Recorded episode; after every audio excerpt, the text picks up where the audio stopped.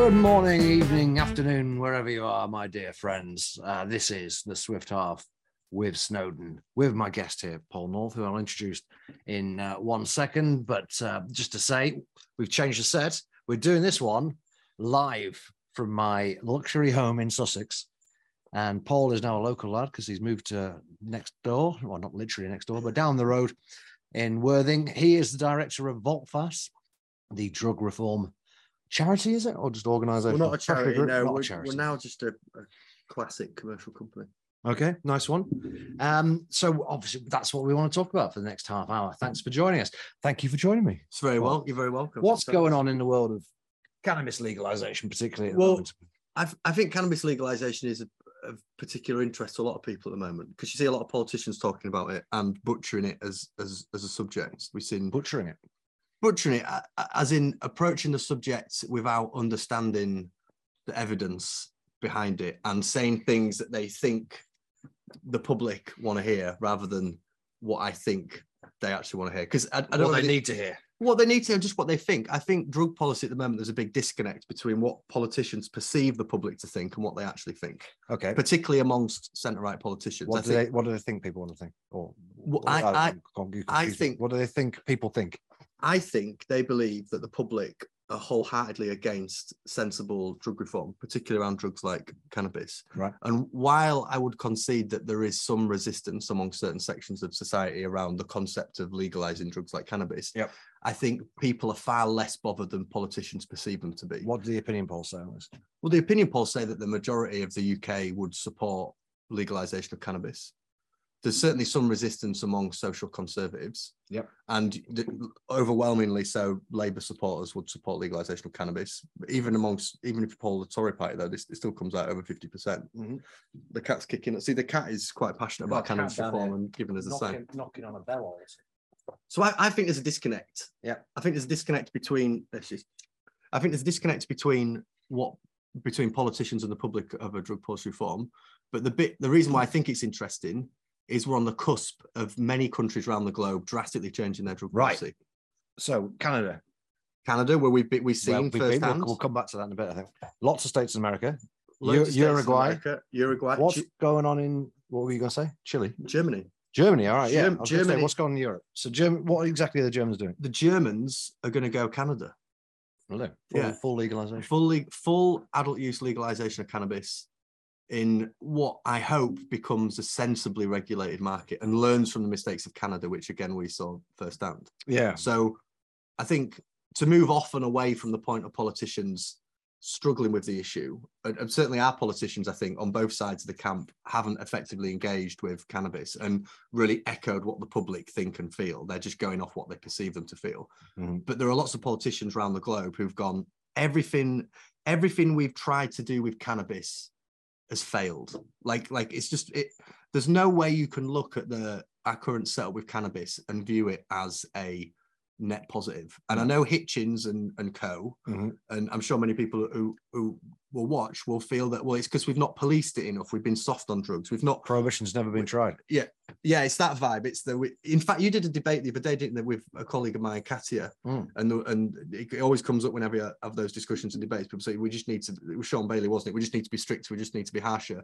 We just need to punish people yeah. more. A bloke Which, from the audience said that uh, Chairman Mao had the right idea. Just take people out and shoot them. I mean, there you go. Welcome to the battle of ideas, where everything is welcome, where all ideas are welcome, but maybe not many of them are useful. But and, and you, you can take, you could morally and ideologically, you could take that position, right? You could say, we've not effectively policed drugs off the streets, which is true. We've not. They're absolutely everywhere. Like they're absolutely everywhere. It is incredibly easy to get drugs, but the practical application of that position is completely ludicrous. Like it, all our enforcement efforts at the moment take under a percent off the street. Really? Under a percent of drugs get seized. Right. So ninety-nine percent slips through. Mm-hmm. So if you were to follow Hitchens' logic and say, we just need to police it off the street, the ex- the level of policing you would require is, is absolutely well, his, to be fair, his argument is that if you give these people a short, sharp shock, and you, a bit like with the Just Oil people, probably, if you stuck some of these people in prison, we had to clean our stuff before we came in. Should we say that now? No, that was our London. Our London um, he would say that, you know, if you if you give these middle class drug users ten years in prison, then you only need to do it to a few people. Well, here, who won't look it around. Here's the here's the problem. When we have a moral subject like like drug policy, people engage with it from just a, just an uninformed position. So yeah. so so I, I think let's go. If you go speak to criminologists, and you say not not the like woolly academic ones who just, because there are a lot of academics who I really struggle with when it comes to drug policy, and they they do the same things that Hitchens Hitchens is doing and say we could legalize all drugs, it'd be absolutely fine. They're just creating the worldview they want to see rather than the reality, which I I, I wouldn't subscribe okay. to. If we legalize all drugs, I think it would be pure chaos. But if we follow the evidence on what works with regards to policing drugs, it's not about severity of punishment. It is about likelihood of intervention. So a bit like speeding cameras, right? Likelihood of being caught. Yeah, yeah, being caught. Like people slow down for cameras because they're like, well, it's going to go off. Yeah. It's not like it only goes off one in ten. You know, people yeah, would yeah. bomb it through. And that's that's a bit like, that is how we police um, drugs in some ways. Yeah. So, like, but you can't, it, obviously it, can't guarantee intervention. You can't guarantee intervention. Yeah. Hardly ever. Exactly. So so the so it, there, there is some truth in the, the, you know, we've not really tried prohibition argument, because it is a bit of a lottery. You know, some people, based on how they look or where they are, get off with cannabis possession, whereas others get a criminal intervention. But if you were to follow their logic to, like, you would need so many police and so much right. enforcement to create that feeling. Totalitarian it needs to be in every single nightclub. It would, yeah. yeah, it would, it would be crazy. So, yeah. so to, but to get back to what I was saying previously, it's it's interesting because states and countries are starting to change it. They, they've come to that conclusion that what we're doing now is not working. And and also, as we've talked about a lot in the past, there are loads of reasons to change our drug laws, and it doesn't have to be about harm. It's about the economy. It's about innovation. Mm. It's about science. Mm. You know, it, it doesn't have to be this kind of left-wing argument, which is, you know, people are getting hurt through being arrested. And, well, they are, and that's bad. You know, that's, or a right-wing argument that people should be free to do what they want. Yeah, yeah, of course. You could, you, you could take that position. But the countries where you see them, you know, they, they they stop for a second, they go, okay, let's just look at cannabis again. And they realize that they can make, you know, huge markets that a lot of people really enjoy, that create loads of science and tech and innovation, are actually quite interesting. They're quite interesting. Like, cannabis market's quite interesting for a lot of, yeah, people, for lawyers, scientists, you know, just logistic, the logistics of it are quite interesting. The supply chain's quite interesting. And that realization, along with the public, just realizing that cannabis is not quite the, you know, it's not that dangerous. Right. But the U K is interesting because I, I, we can reflect on that trip we took to Canada, but yeah. there is absolutely in the U K, we're very caught up in the U K about mental health and cannabis. Mm. And, and the, the media in particular love a good cannabis psychosis story. Mm-hmm. that, that so in the U K we're a little bit different. Canada, they were much more relaxed about it. Yeah, they were. Well, so let's talk about Canada. So we went to Canada in twenty nineteen mm. with three M Ps um who were Norman Lamb, Jonathan Ginocle, and David Lammy. I'm glad you took his surname on. And David Lammy, yeah. And we went to we saw the whole thing, didn't we? Really, from farm yeah, to we shop. Saw everything. Yeah, and they were well. It was a bit of a curate's egg, wasn't it, really? Because they, the, the, we were speaking to politicians and police people and yeah. so on, and they were saying this has been a great success. But then when you looked at the data, you saw that actually more than fifty percent of the market was still illicit. Yeah, it was still illicit, yeah. And uh, shops weren't that appealing, and there were hardly any shops anyway. It was quite boring as a consumer, because we, we, I think we reflected a bit on what was it like as a consumer, like the, the tourist element of it, and it was kind of boring. Deliberately it, boring, wasn't it? It was deliberately like, boring. Yeah, it was very public. Totally white. They had yellow warnings. Yeah, yeah, like a doorman. You have to show your I D and stuff. And it was remarkably expensive for some reason. It was. We can, it was we like could never quite work out why it was. Yeah, it was. It, well, because it wasn't just a tax, because the tax wasn't that high. So well, dollar, Canadian dollar a gram. Yeah, but the so I guess there's a lot to break down there. But the the main thing, I, I guess, I would make the point that what we have to remember about regulation and the introduction of a regulated economy and, and market that has for so long been, this cat's going absolutely wild. You, you, me and you talked about this last time we did the podcast, days ago, was that the illicit market is the freest of all markets, right? It has no regulation whatsoever. It's just pure chaos. Like the yeah. it's survival of the fittest. It's just, it's just total, it's just total chaos. You're going to start stroking it like a bad guy for a day. Yeah. There's something really, there's, there's something really disturbing about someone like heavily petting a cat. Do you not find it's like just like an, an off-putting thing? Stop this bell. But it, it's the it's the freest of all markets. So if you were to tackle that beast, like imagine Canada four years ago, and they're thinking, right, we're going to legalize cannabis. Let's tackle this monster of an illicit market. You, you have to create. Keep finding bells. It is incredible. to be careful.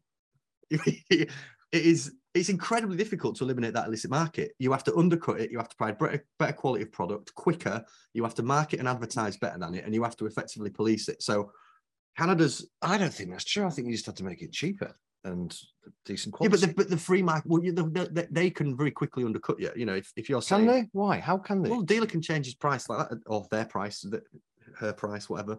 Yeah, but, the, but, is, they, they can change but, it but the legal market has got such economies of scale. They're not being chased down by police. They're not having their goods seized every every few shipments. Neither are the dealers, really, but...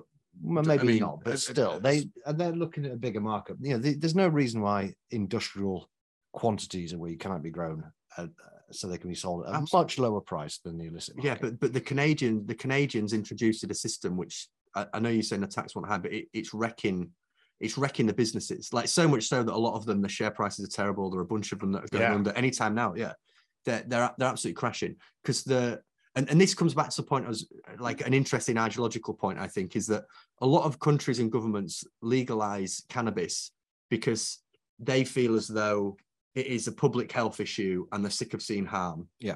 They recognize the economic benefits, but they become overly cautious in the introduction of those markets. And those early versions that we're seeing, like Canada, have not effectively eliminated the market because I don't think they've really created something that is about driving people to that market. Yes. Instead, it's like, oh, careful, it's plain packaging, it can be quite yeah, dangerous. Exactly, yeah. And a lot of people have thought, well, I'll just keep texting my dealer. I don't want that experience. It's not as, yeah. the experience isn't as good. The pricing's about the same, but the experience isn't as good. And and also it was already so widely available on the sort of greyish market of medical mm. cannabis dispensaries. Oh, big time. We're popping them up all over the place. Hardly, hardly was worth yeah. it. So, okay, so Germany's going to go down that route of total legalization, basically. Yeah. Anybody else in Europe? Malta, Malta and Luxembourg? Malta have got like some weird homegrown thing, which a lot of people on in drug policy have like celebrated and talked about. Said, oh, Malta are doing this, but it's it it's not a model or a market that I see being particularly beneficial for its residents. If you were really into homegrown, mm. then you can grow a bit at home. But even the homegrown laws have created a pretty clunky because there's not a lot of space in Malta, right? It's quite a it's quite it's very tight, small, yeah. yeah. And not a lot of people have gardens and spaces to grow. So uh, you know, I think it's going to benefit people that have got a lot of land and a lot of space. But you can't sell it. You can only grow uh, for your own use. They've introduced homegrown, but are very cautious around. They're a bit like Uruguay. A, a lot of these places are very cautious around industry yeah. and it becoming a market. And it's it's the it's the public health approach. Yeah. Germany.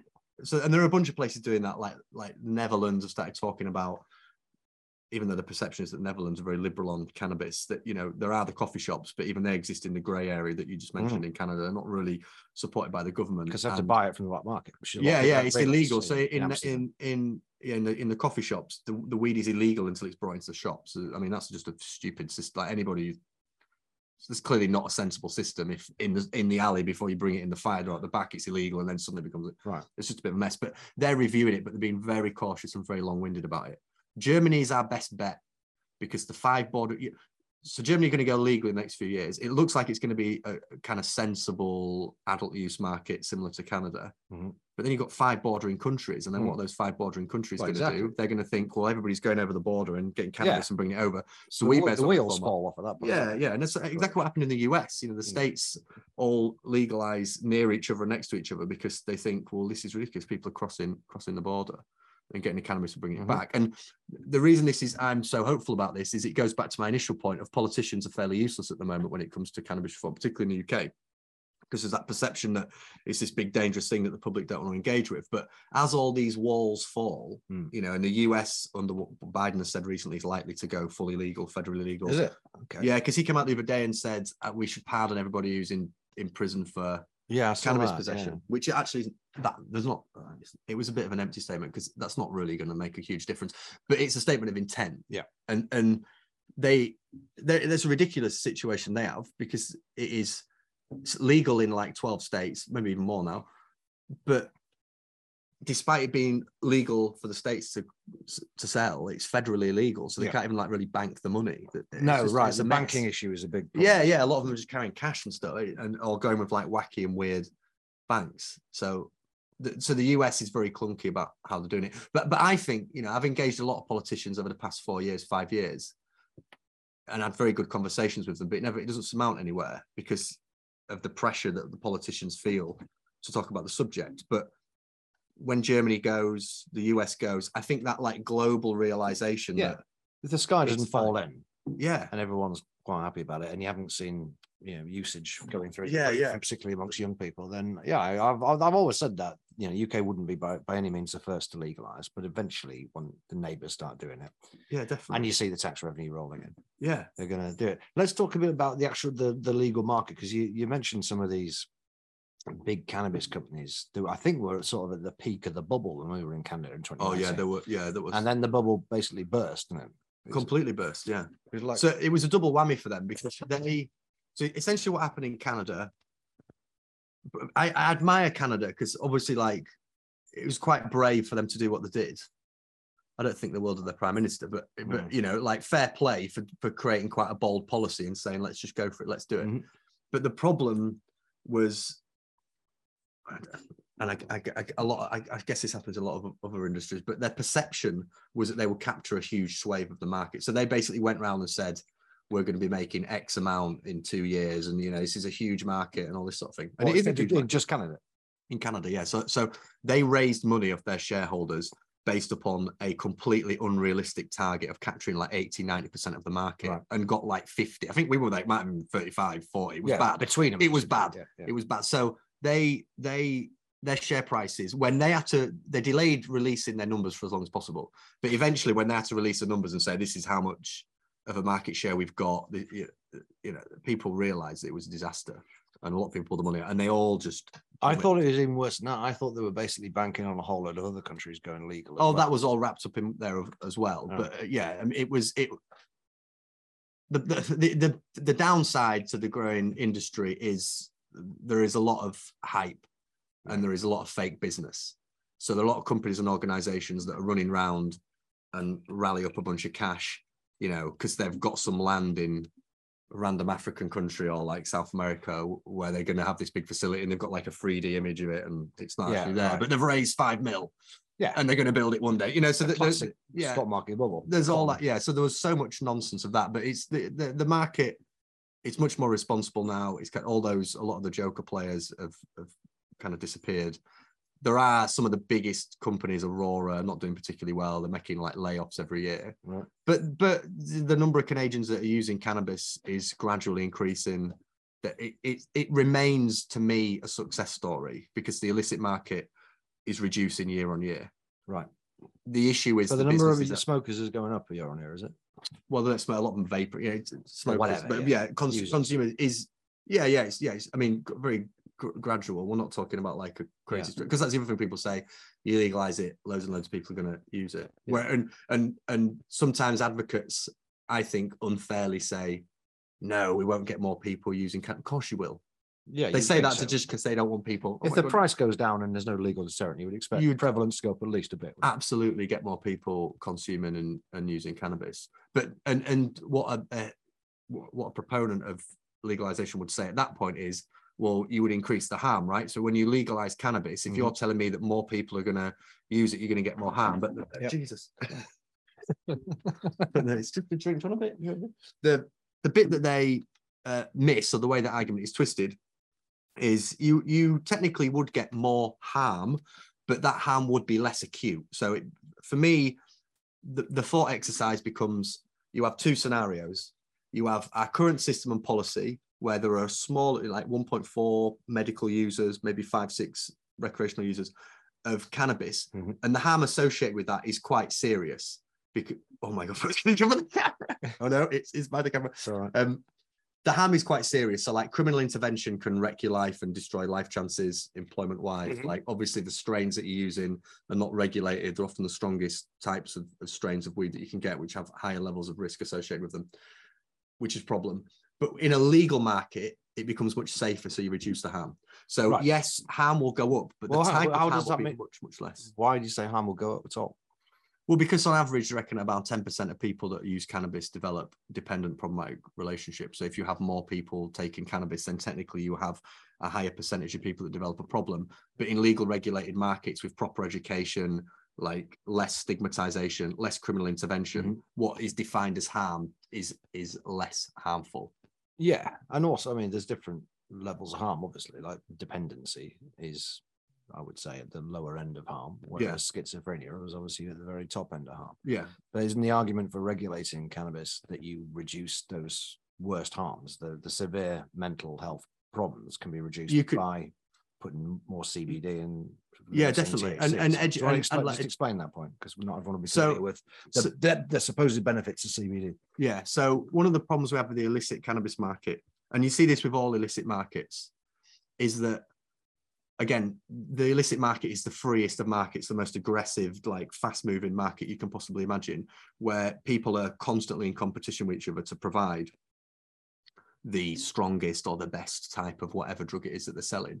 So the perception is that in illegal markets, purity goes down because people must put other stuff in it, stuff in it, and all these other things. But it's not true. Like, strength goes up. So the cocaine market, the M D M A market, the cannabis market, over the years of prohibition, have all increased in strength. Yeah. Now, for coke, that's a pretty simple equation. Just the coke is stronger, it's purer, and M D M A, it's purer. Mm-hmm. But with cannabis, what we found is the level of T H C has increased. Yeah. So T H C being the main psychoactive ingredient, you can have T H C as an abstract on its own, and it's known as things like shatter. You can you can have a drug called shatter, which is cannabis extract, uh, just T H C, delivers like a really uh, strong, intense high. And T H C in cannabis historically has been much lower than it is now. We yeah. did, when I first started at VolteFace, we did a piece of research that looked at like the strength of street cannabis. I and by strength, it, yeah. I mean levels of T H C. Yeah. And what we tend to find is that cat looks so noble. T H C is, it keeps going up and C B D goes down. Yeah. Now, in terms of the most, and, and like I will caveat this with saying that cannabis is a relatively, le- when you compare this with other drugs, it's less harmful. Is, is typically less harmful than sure. other drugs like cocaine, yeah. et cetera. But higher levels of T H C have higher um, links to people experiencing dependency, psychosis, psychosis, et cetera, et cetera. However, a lot of that is due to the absence of C B D. So as you add C B D back into cannabis, then you find that, because that's been going down as well as it happened. Yeah, it's the T H C went up with C B D, not deliberately, but it went down. Yeah, it went down, yeah. Whereas the concept of having a regulated market is you can ensure that products essentially have some C B D in. Or, and, and, and also, I must make the point, like, many people have really high T H C, low C B D weed and are absolutely fine and don't experience a problem. In fact, a lot of medical strains are Canna- is cannabis with very high levels of T H C and very low C B D, and yeah. they're absolutely fine. But from a harm reduction perspective, if you were, if you wanted to eliminate the, you know, make it a safer, less harmful drug, you would provide strains of cannabis that do have C B D in, which can help counteract some of those yeah. negative effects, or you just provide an education intervention, just let people know, you know, that's more, that is stronger. Right. There are other ones available. People go, all right, okay. Because the problem at the moment is that's all there is on the market, really, unless you're connected to like a, gr- a group of growers or like, you know, sure, yeah, you, got, well, you get what you give. Yeah. yeah. So for me, a lot of it is, is around like an education intervention you can provide in a legal market that is missing from the illicit. Why do you think when we were in Canada, no one really mentioned mental health at all as an issue? Well, it's, and you see the you see the same in a lot of Europe. You see the same in America, in the in the U S, and I think there are a number of reasons why this is. The first is that here in the U K, we had very very aggressive media campaigns around the dangers of cannabis. And although many of us will know people who've used too much cannabis and had a problem, I certainly know plenty. I mean, I worked in drug treatment for nine years, so I saw lots of people had all sorts of problems with many drugs, and I met plenty of people who smoked too much cannabis and started to experience mental health problems. But you don't see that in other areas of the globe. And we literally spoke to everyone in Canada, didn't we, and said, do you have an issue with mental health and cannabis? And they'd be like, just look blankly at us. They'd be like, no, no, not at all. So yeah. what's interesting about that is there is, and you won't like this, actually, this might be, this. I might be about to open a can of worms over here. But in, in uh, the U K, there is a strong correlation bet- with having tobacco in cannabis. Mm-hmm. So, so a lot of joints that roll in the in the U K all have tobacco in it, sure. whereas in the U S, in a lot of places in Europe, it's just cannabis. So there may be something going on with either tobacco or a combination of cannabis and tobacco. That no, ex- oh, I know that's what, from. Well, people smoked like chimneys for decades, and then there was no association with bad mental health, good mental health, or anything. It's I'm pointing out one of the. I mean, it it is one of the differences in terms of how people consume their cannabis. Like we we absolutely have uh, like a cultural normalization of putting tobacco in. And I think the the campaigns or the attention that the media have put on it has created a, I don't know, like a little bit of a, what's the word?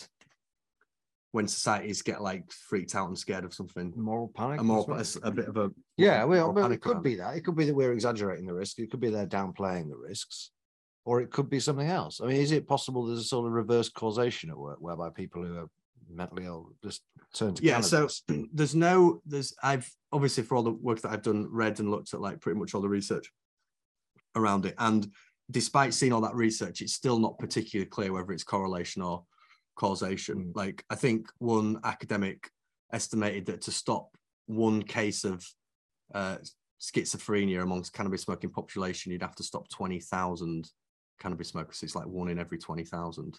Okay. So yeah. Based on the numbers.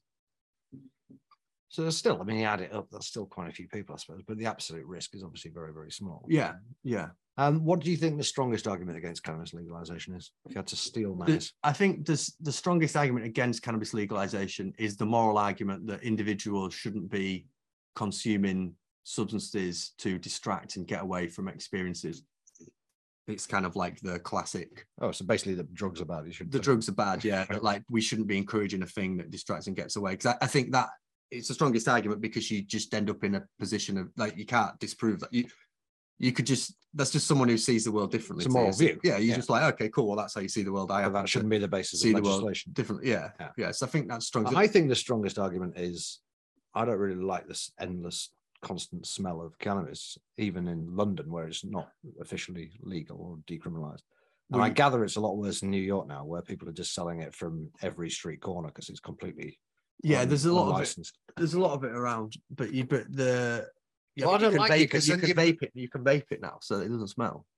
True, so vaping like, once again is the answer. Vaping is the answer. Always the answer. Yeah, smoking cannabis is is old school. Vaping is, is yeah. far better, safer, more measured experience, and it cuts out the smell. So it brownies, it. brownies. Although you've got to be, you have to be careful with the edibles. That's where education interventions are absolutely key, because people had some absolutely terrible experiences taking far too many edibles. And I would I would like to think that regulated markets bring in uh, like a flower based product that you could vape first, get people used to it, and then start introducing edibles. Who's done the best job of uh, legalizing it anywhere, including individual U S states? So I, so I did a thing for Vice the other day, we were asking me this, and where I had a major disagreement with the chap that was doing it, because he picked Uruguay, and I was like, that is absolutely wild. That's like government run. There's only two strains of weed available. You can only buy it in pharmacies, and the pharmacies are all over the place. It's like really clunky, not much fun. My view, personally, I quite like the wild west of cannabis legalization, California, mm. where it is, there is a lot of marketing, it is quite in your face, it's pretty it's intense. Very heavily taxed, isn't it? It's fairly heavily taxed, but I'm looking at it from like a consumer perspective, and as a market, it's an enjoyable. Well, consumers are very bothered by price. No, but it's affordable. It's not. It's not. It's still like, affordable, is it? Yeah, I mean, the companies are. The companies are doing okay. They're doing better than they are in, in Canada, and there's still the illicit market is still knocking around there, because they've not quite. It's going down, not quite eliminated yet. But from a as a con, like as a consumer experience, there's loads of choice. There's branding, so you can create like brand association yeah. and recognition with the products. Uh, it's it's a lot of fun. Washington State, I think, is quite similar. Yeah, Washington's and and like the New York New York model. If, if you put in like a If you want a bit more of a balanced model, New York and Canada, if you wanted to appease a public health group, then you wouldn't suggest California. I'm just saying that from like a personal. I yeah. think I think my, my thing is, if you're going to legalize cannabis, think about the consumer and make it an enjoyable experience to ensure the market does well. And then maybe years down the line, you can start to bring that in a bit, but don't start like you did in Canada, because you the illicit market just, mm-hmm. it, you, you don't take enough of a chunk off it. I don't so there's think. plenty of places now legalized to give people a steer. I think if they're yeah. legalized in the future, you can learn from others' mistakes. Yeah, big time. And Germany, Germany's going to be great, because we can just take politicians to Germany really easily and just say, look, here you go, walk around. It's fine. And the same thing will happen as as Canada. It'll it'll be, you know, the world, the ceiling won't collapse, roof won't collapse. It'll it'll be fine. It'll make a bit of money. It'll have a bit of tech. It'll have a bit of science. Mm. Bit of interest in innovation. So when cool. do when do you think it'll happen in the U K? Is it going to take a Labour government to do this? Labour are, are not very good on drugs at the moment, I'm afraid. Labour, I mean, Wes Streeting's position is, you know, is this all part of their campaign to show themselves to be social yeah, conservatives? Yeah. So essentially, yeah, they're it is exactly that. They're quite scared of engaging with it. So I think it will be in the next, I keep saying five to ten years every year, but I think it will be yeah. the next five to ten years, but I think it will be a byproduct of Germany going, sure. and the U S. And that's definitely going to happen. They're oh yeah, yeah. They, they released the legislation. They released the draft legislation today. The, the draft guidance today. Do they have a lot of pot smokers in in Germany? Is it renowned for it?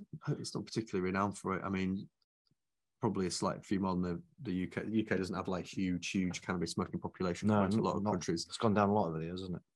Yeah. Well, not hugely, but it's. I think like compared to the nineties, it's down a lot.